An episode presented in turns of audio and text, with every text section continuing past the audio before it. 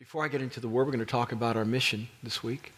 Um, but before I get in the Word, I, I, just want to acknowledge the fact that this weekend, and specifically tomorrow, is the celebration of Martin Luther King's uh, life. And um, he was a figure upon which we all kind of rest as a congregation uh, because he pressed forward with the idea of equality and there being no distinction on the basis of ethnicity. And his desperate intention, his doggedness to make sure everybody was included in that. We have who we, what we have. We, we have who we have. And there's no way we can separate the two. I, I was very young when he passed, when he was assassinated. So I was even younger when he did most of his productive ministry. And so I don't remember a whole lot, but I remember that day. I remember that day. I remember where my mama was. I remember where I was. I remember where my daddy was. And it was sad. But a man lived a life that allowed us the privilege of having what we have. So I can tie back. I can remember.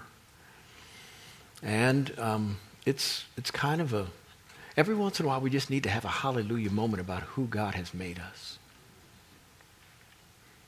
It just, just FYI, this, we do live in a southern state called Virginia. And we do have black and white folk that are in the same room. Not just in the same room, in the same small groups. Not just in the same small groups, on the same staff. That really love one another and work through all the difficulties of what it means to not having grown up the same way at all. Disparate backgrounds. Very different expectations about what society ought to do for one person or another. Yet when we come together, there's phenomenal unity, even though there may not be great agreement. I don't know how that happens, except that the Holy Spirit orchestrates it. We have to participate. But He's the one who lets it turn out the way it does. You know how, um, you know how mama always makes the best whatever? I mean, you could, she can give you the recipe, but it ain't to turn out like that. And you just said, what is it you do? I mean, I, I put exactly what you put, but when you do it, it's like you put some of yourself in it. Because it doesn't taste like what it tastes like when I make it. I just, and that's one of those things that only the Holy Spirit can do. It. When man tries to contrive it, doesn't work. Doesn't taste the same. But when the Holy Spirit does it, it tastes like we taste. And for that, I'm very grateful to Almighty God because we made the recipe complicated. It's hard enough just doing church when you have one ethnicity. It's really hard when you have a bunch, especially the two that haven't gotten along as well in all of our American history. And that's why Paul has to write a lot of letters because he's writing to two different groups in the same church, Jew and Gentile. This is how you work it. And we get a lot of letters to a lot of churches who are struggling. In fact, most of the epistles most of them are to churches that are multi ethnic. There's only a couple of letters in the entire New Testament that only deal with people of one ethnicity James, Hebrews. Even the pastoral epistles written to individuals help those men work on what they're doing with their multi ethnic church. Every other letter is to a church that's trying to figure out how do we do potluck dinners. Mm, you got the kosher Jewish people who, you know, they don't ever eat any no ribs, no shrimp, no lobster. And, and, and these Gentiles, they bring in all that stuff to the, to the pot. How do we do potluck dinners? Paul had to work it, and we have to work it. But the taste is right when you work it right. And for that, I'm grateful. Okay, turn with me over to the book of Acts the book of Acts. We're going to look at chapter 9, verse 31. The title of the message is Experience Community, Church Health. And as we look there, there are three things that make up our mission. One, to encounter Christ, which we talked about last week.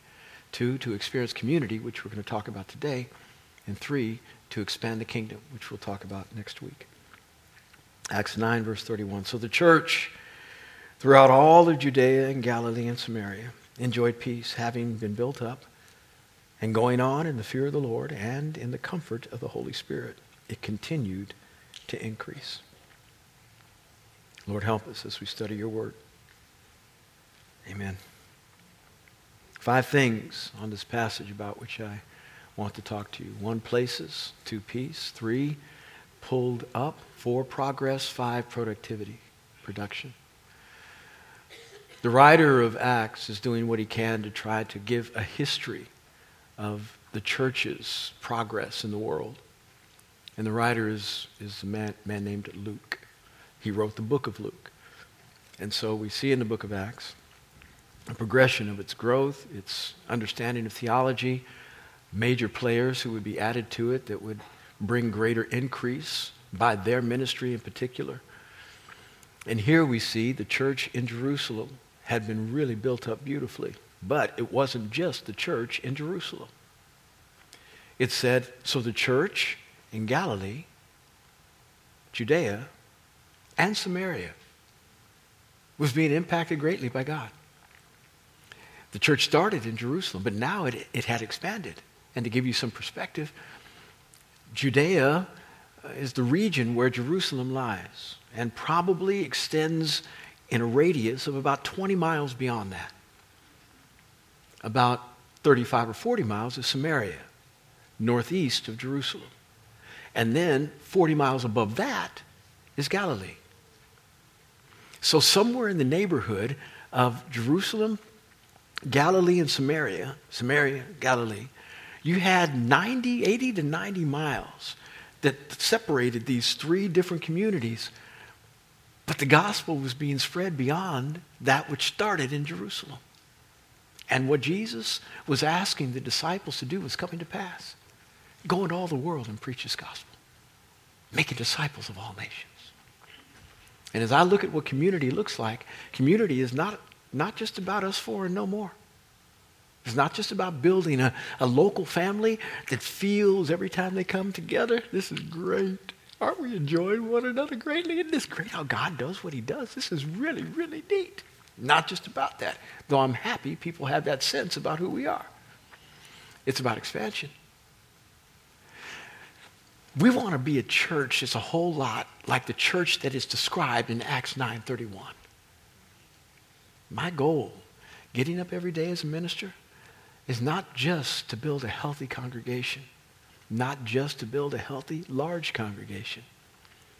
And I say large not because I need my ego stroked so that I feel somehow my life is worth it. I say large simply because the more people you impact, the more people you can impact. I'm trying to win my city. My goal is to train you to be the ministers that can go out there and do what I can't do. I don't work in your workplace. My sons don't play on your soccer team. My daughters don't go to your dance recitals. I don't have any. They all gone now. But where you are, you can impact that world greatly. And my job is to train you to take the kingdom wherever you go. So that we can do this multiplicity thing. Take a little bit of us and clone us over there, clone us over there, do that over there. By, by the grace of God, the Lord has helped us. We have a congregation in Sterling, right down the street at Dominion High School. They meet 300 people over there. Fabulous. Pastor Eddie Barnes is doing a great job. We have a church downtown, D.C. Pastor Donald Jones, we planted 20 years ago. He's doing a fabulous job with stuff that is, that is ill, ill-suited for church. And he's got a church of three to 400 people down there. He's doing great. And they just bought a building. It's so exciting. We planted in L.A. We planted in Denver. We planted in Vietnam with the Vietnamese.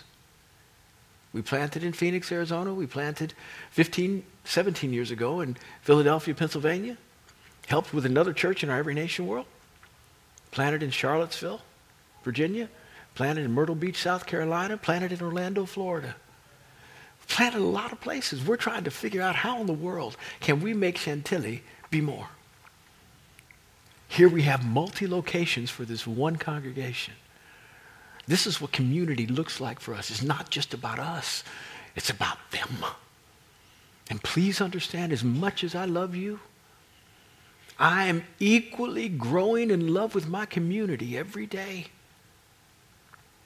I can't get away from the idea of getting up every day realizing that God has called me to be more than I am for you. Jesus spoke to me in 2000. December, I was at a conference.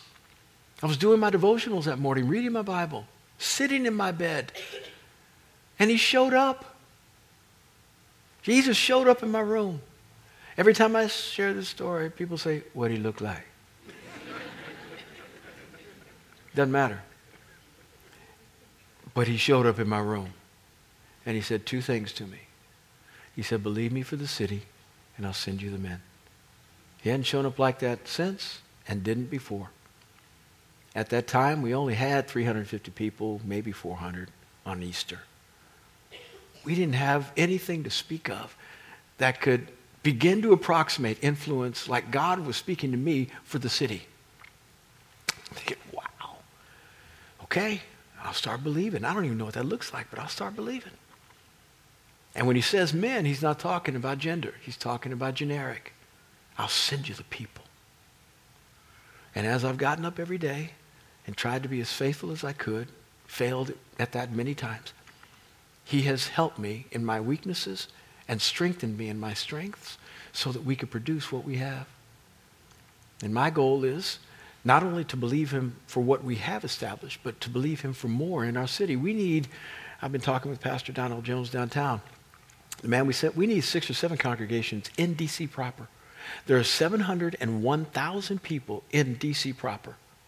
Only 15% of those folk go to church. 15%. That means there are 600,000 folk just sitting around on Sunday morning. And I'm not saying the church is a qualifier, the indicator of whether somebody is right with God. I'm saying it is an indicator of church health and community health for a community. And so it tells me something. It doesn't tell me the whole story, but it does tell me something.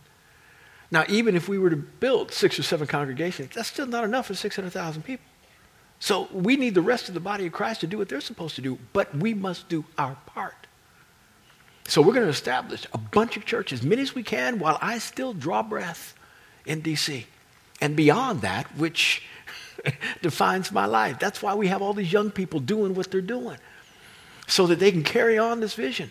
Pastor AJ, Pastor Jared, Pastor Tellis, Garrison, who prayed up here, Miata, Tiffany, all these people who are the next generation and below are now taking the vision, mission, value that we have all those things that are dear, that we have been given a stewardship by God, taking them, holding them on the inside of them, and so now they are going to replicate them. They will have a different voice, and it, it, it'll be a, a very different look because their generation doesn't do what I do. None of them wear bow ties. They don't do what I do. They, they up here with jeans with holes in them. More like holes with jeans around them. They dress different, they think different. I'm not mad about that. They're going to do everything different. Different wineskin, same wine. And so they'll be able to take it once I've expired. And if they take it to where they should and then it wasn't far enough, they'll train somebody else. But we, we're going to do what we can to see this thing happen. Multi locations Woodbridge, Prince George's County, Montgomery County, Fairfax County, Loudoun, every place that is the DMV, we want to be. Secondly, it says that they enjoyed peace. Peace is a valuable quality. But peace is that which is inspired by the Holy Spirit, talking about the peace that comes from God, inspired by the Holy Spirit, but preserved by us. The kind of peace that is referenced here is that there wasn't much persecution anymore, at least not as active as it had, had been. The church seemed to have kind of a respite from the difficulty through which they had been o- over a long period of time. But it also speaks to the internal things that were going on in the church. There, there, wasn't, there wasn't any commotion. There weren't people that were trying to split it. They didn't have a lot of discord. There was peace. But the only way you can have peace in any setting Organizational peace is if somebody is stewarding the environment well. If somebody doesn't intentionally stop the tide of entropy, then things are going to get messed up all the time. Entropy is that which all, it's a, it's a law of physics. All things go toward. If nobody begins to stop the process, it means chaos. Just degra- it, degradation and disintegration. As evidenced by the fact that if you do not, for one week, seven days, do anything to keep your house together, all you do is get up, get yourself together, and go to work. You don't do anything else. What happens to your house?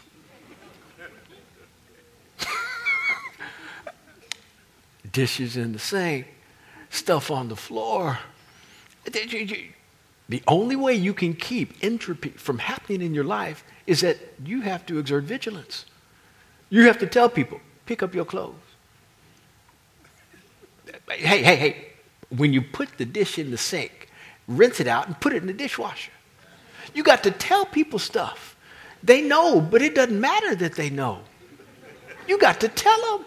You got to exert order. You have to exert power to keep it from falling apart.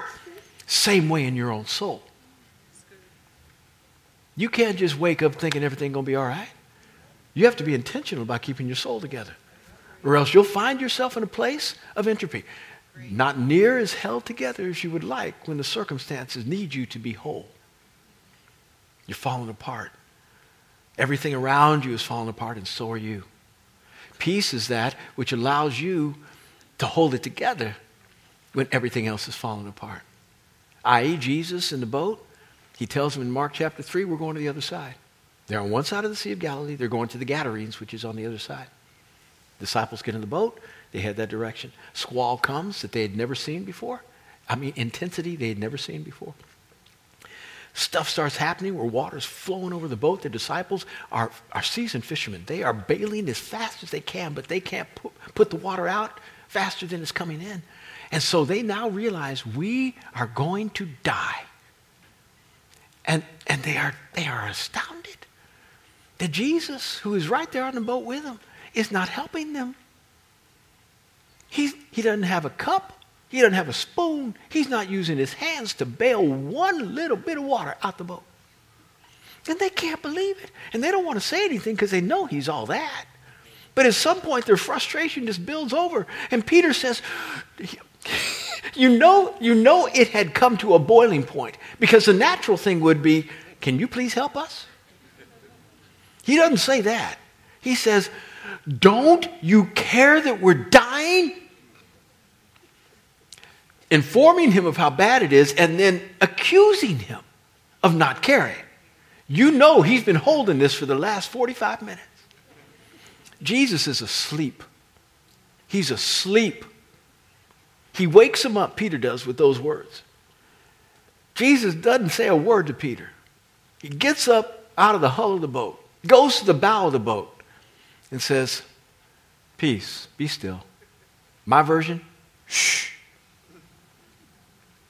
Immediately the wind stops and the sea becomes calm. These men, dripping wet, are sitting there with buckets in their hands going, and they say this Who is this man that, that even the winds and the waves obey him? Well, he is the Son of God, but he's a man who had peace on the inside. And when you got peace on the inside, sometimes you can give it to the outside. If you don't have it on the inside, you ain't got nothing to give. Peace is valuable because very rarely does your world abide and do what you want it to do unless you exert some effort. God gives it. It's supernatural. When you get it, uh, uh, it's the fruit of the Spirit. What does it say? Galatians 5:22. The fruit of the spirit is love, joy, peace. Comes from God. But when you get it, you cultivate it so that when those times of chaos come, you can utter a word and things come into line. Peace. The church enjoyed peace. We're enjoying peace not because we are good architects, but because God is so good to us. And all we've done is work hard at trying to preserve that which he gave. Thirdly, pulled up. Two things uh, here. It talks about how the church was being built up. In order to get us to where we need to be, up, it's important for us to at least have two pillars in our life. One, the Word of Almighty God. Two, people. We need the Word to help define who we are. Have, have I said in this service yet that you need to read your Bible every day? You need to read your Bible every day. I'm going to say it differently. You need to read your Bible multiple times every day. Why? Because it is a mirror. It, it reveals what you're not supposed to look like to the world. It reveals what you do look like to the world. And it reveals what you're supposed to look like to the world. It's been said, I don't know who did this study, but before you go out of the house every day, you look into the mirror at least 20 times. 20. To make sure you're as right as you can be. I know I do. I don't have a problem with it. I've got to make sure the beard is contoured like this and, and set like this under here so it's not all scruffy. Got to be some lines going on. I got a little bald spot that's developed, so I got to make sure the hair just swirls quite right so that it looks the way it's supposed to. I want to look. And so you got to use a couple of mirrors for that. You got to do. Got mm-hmm. mm. When I put my tie on, I got to make sure it's straight. It matches my shirt. My shirt has some things that match my suit. My belt matches my shoes. My, my socks even got a little stuff in them that matches what I got. I try to, I try to think before I walk out the house. I call myself a thoughtful dresser. I'm not trying to be stylish, I'm just trying to be thoughtful. And then I look in the mirror and I put my button in my coat. That's what I want to see. That's what I want to see right there. I walk out the house. And if I don't like what I see, I'm not walking out the house. I'm going to fix what I don't like. And why? Because my job is to represent. I'm trying to represent on your behalf what kingdom looks like that's thoughtful. That's all I'm trying to do. It may not be the style you like, but it's what I've developed, and it allows you to know at least, at least he put some thought into this thing. If you aren't going out, by the way, I don't sleep with a bow tie. If you aren't going out, do you do all the stuff you do when you got to go out? You barely brush your teeth. you don't shave. You don't do your hair. You put on sweats and you just going about the house. You don't care what you look like. It takes 45 minutes for most men to get right, an hour and 20 minutes for most women. No commentary on the difference. I'm just saying. I wish we would put as much effort into trying to spiritually look right as we do naturally. Because you're not looking, you don't look near as good spiritually as you do naturally. I don't either. I have some, I have some flaws. I got some blemishes. I got some things I don't want people to see, and I find myself using makeup to try to cover it up. I have some issues in my life that need to be addressed, but the only way I can address them well is if I'm in my Bible, not ignoring them, not hoping that no circumstances come up today that are going to reveal who I really am to everybody. Boy, that's embarrassing, isn't it? When this thing that happened that you didn't plan to happen, and then you said that which you didn't want anybody to hear, though you'd said it many times. Most of the time, when we say, I didn't mean to say that, we don't mean that. We mean, I didn't mean for you to hear it because what was on the inside was there, and you had not policed your own soul enough to make sure that you repented of it before it came out of your mouth. And now everybody knows what you really think, and you're trying to backpedal constantly. Oh, well, I didn't, I didn't, I didn't, I'm sorry, I didn't, I didn't. But everybody knows, uh huh. Mm-hmm. Okay, no, that's good. Okay, yeah, we got it. No problem. We forgive you. No problem. Mm. Mm, mm. We don't police. We don't govern our own our own souls. This is what the word does. It's a mirror to us. It lets us know, ooh, better fix that. You're not in compliance there. Ah, Lord's working on you there. That's good. You're better than you were last week. That's good. Uh, that area there, you got a long way to go. You're not in sin, but you're not as right as you ought to be. The mirror of the word helps us. If you don't get in your word regularly, you're not going to know what you ought to be. And we're not just talking about behavioral modification, trying to get you to perform better. It's always better to be better than bad. I want you to do good rather than bad. So behavioral modification is always profitable, but that's not the goal. The goal is to make you better so that the behavior naturally comes out because you aren't able to support good behavior with bad, bad character. At some point, it's going to all come out and everybody's going to see you were faking. You, you, you were front running. You're not real.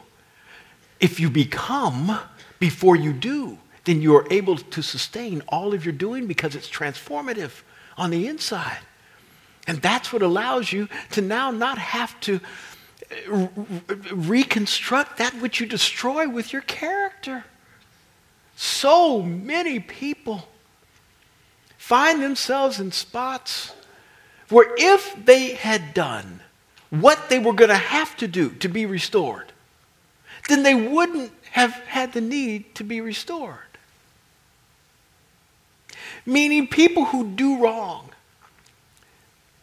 don't practice faithfulness in their marriage, have issues at, at, at work with, with embezzlement, lie or betray their friends or, or, or backbite, and the friend finds out about it. All those things, their remedy is going to be get in the Word and repent and figure out how to do it better. That's the remedy. But if they had been in the Word beforehand, then they wouldn't have to recover. So, lesson. If you're going to use the same stuff to recover that you would use to build, do the stuff necessary to build so you won't have to recover.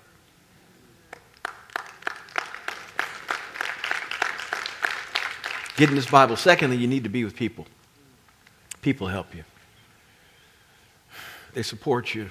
They strengthen you. I know people are problems. I get it. And I, I, talk, I talk to pastors all the time who say, Pastor, how do you build a, how do you, how do you get a big church? Tell me, teach me. I said, you really want one? Yeah. I said, really? Well, you know, you just asking for, for bigger problems, right? Little church, little problems. Big church, big problems. You want one, right? Yeah, yeah, okay. You don't know, you don't know what you're asking for. People are problems. But remember, you're one of them. Before we begin to point the finger, you're, you're, the, you're the issue. So even though they may be a problem, they think you are. So how do we deal with this? We, we come at it from the perspective of, I need help. And the best version of help is God moving through people that I may not trust, I may not even like, but they have truth and they care about me. And so somehow or another, we're going to work this thing out to where I'm going to I'm going to overlook and forgive your offenses, and you're going to overlook and forgive mine, and we're going to be better together than we ever could be separate. We'll make mistakes on one another, yes, but we're going to progress together. And it's going to be faster than if we had done it on our own. Small groups help you do that. They get you a relationship with people so they see the blind spots you do not. My pastor, Mark Koch, man who is with us now, started this church. I was with him when he started in 1982. We all came together in August to start this congregation.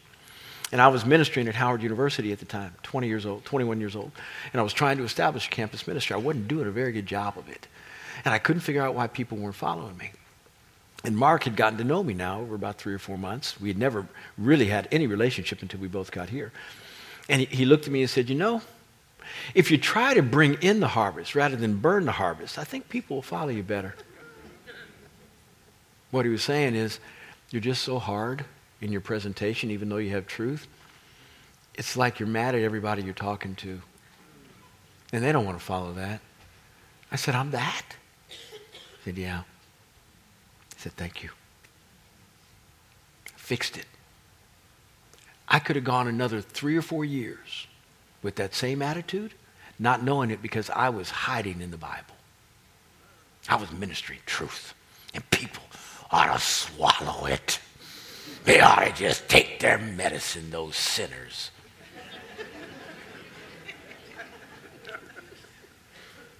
I wasn't that mean, but something was coming out of me that was intolerant. And he noticed it. I didn't. I changed. People help see things so you can change better into the image of Christ. You will never grow as fast on your own as you will with people. And you will have wonderful opportunities to exercise forgiveness, which is beautiful, huh? yeah. Fourth, it says they progressed. It says they progressed in two things the fear of the Lord. Says they were moving on, progressing, fear of the Lord and the comfort of the Holy Spirit. Fear of the Lord is not that which is portrayed by the mythical god Zeus, where he's up there in heaven and has a lightning bolt and he is ready to strike anybody who disobeys his commands. That's not our God. Our God leads with mercy. Everybody say amen. You don't want to miss opportunities when I lead like that and give you easy amens. There's some amens I realize you don't want to say because it really it implicates you. but this was a good one. Our God leads with mercy. Therefore, you live. If he doesn't lead with mercy and he leads with judgment, you don't breathe anymore. I don't because we're worthy of judgment. Every one of us has sinned, and the wages of sin is death. The only reason we still breathe is because he leads with mercy. Amazing is he. But because he is so good, yet is so awesome, there ought to be a reverence in our own lives that acknowledges both and says, because there's nobody like you who has all power and is righteous and just and could judge me, but you choose not to because you love me and you lead with mercy. I don't want to do anything that makes you mad. I don't want to do anything that somehow brings shame to your name and makes people think you're not what you say you are because of my actions. I don't want to do anything except to bring a smile to your face, God, so that when I go to bed every day, I know you're happy with how I've responded to you. Living in reverence holiness, purity, fulfilling his mission in the earth, doing his will. And it says when we do that, that the comfort of the Holy Spirit comes alongside. Now, the comfort of the Holy Spirit is not that which consoles, although it does. But it's not only that. It's that which strengthens primarily. That's what the Holy Spirit is to do. The paraclete, that's what comfort means in the Greek, New Testament. Paraclete means one who comes alongside to strengthen. Para means come alongside. Strengthen to uphold, to bolster. The Holy Spirit, when you fear God and your intent is doing the right thing all the time, the Holy Spirit comes alongside and helps you to do it. You can't do it on your own, but He empowers you to do it, strengthens you to do it, sets your mind right so you can do it. There is no failure in God. And when you depend upon Him regularly, all you do is move down the field of progress the comfort of the Holy Spirit comes alongside to lift you up and to give you perseverance when you feel like you, you, you, you want to quit. It's just too hard. Hear me. It may be hard. But the consequences of quitting are harder. Which version of hard do you want? The version of hard that doesn't quit produces great results, wonderful fruit. The version of hard that quits begins to blame God, accuse Him as somebody who's not caring for you because your circumstances are so difficult. That version of heart sets you back. And once you regain your senses at some point, you start all over from where that point is. You've wasted six months of your life trying to figure out how to get right again. The comfort of the Holy Spirit brings you to a new spot. And lastly, productivity. He says the church began to increase. Increase ought to be a part, an expectation of all of us. We need to increase in our character, and that is the, the nine fruit of the Holy Spirit found in Galatians chapter 5 love, joy, peace, patience, kindness, goodness, faithfulness, meekness, self control. Against such things there is no law. These things need to be in our lives and they need to be increasing regularly so that we display the character of God. People want to know what, what does God, how do I know it? How do I know him when I see him? What does he look like? Well, he normally likes to appear in people. And appearing in people in these ways they are loving the unlovable. They are joyful even when there are opportunities to mourn because they see beyond the period of sadness. They know their God's with them. They have peace in the midst of chaos. They are kind to those who are mean. All the things that we find in these character traits help us understand how Jesus responded to people who were all less than, and his greater than fixed all their less than. That's what we are supposed to be. Secondly, we need to be people that produce in terms of seeing other, other folks come to the knowledge of the truth. Of all the, the New Year's resolutions that you are failing at right now, I pray that you add one that you might succeed at because you'll put it into prayer. That, that in 2020, you win one person to Jesus. One. Just one. That you make it your aim to make your life double produce fruit for God. Well, Pastor, I don't know all the passages. I'm, I, I, don't, I don't know my Bible very well. I don't, how do I? Well, we have classes that help people understand how the average person who is not an evangelist can, can help somebody get right with God. It's an outreach class. It's fabulous. And we hold them all year long, so you can always sign up.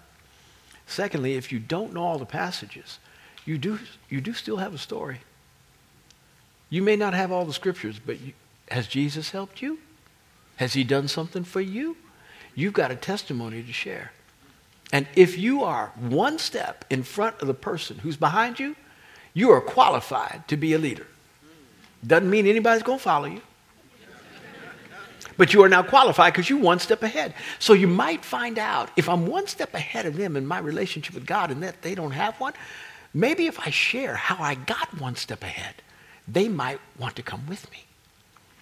One person, one this year, just one. You got 11 and a half months left. One. You can do that. The church began to increase. Growth is a, an indicator of health. Anything that is healthy grows. And this is what this church is doing. Now, as I close, community ought to look like this for us. If somebody were to write about Grace Covenant Church, I'm hoping that this here would be the greatest description of us, description of us. In Chantilly, D.C., Philadelphia, Orlando, L.A., Denver, and all the places that they planted later the church began to experience peace. And they were built up. And they went on in the fear of the Lord and the comfort of the Holy Spirit. And the church grew. That's all I need. That's all I need to know that we've done the will of God. Church, follow me in this. Let's let somebody write our story and it sound just like that. Father in heaven, help us, please. Help us to be this kind of community.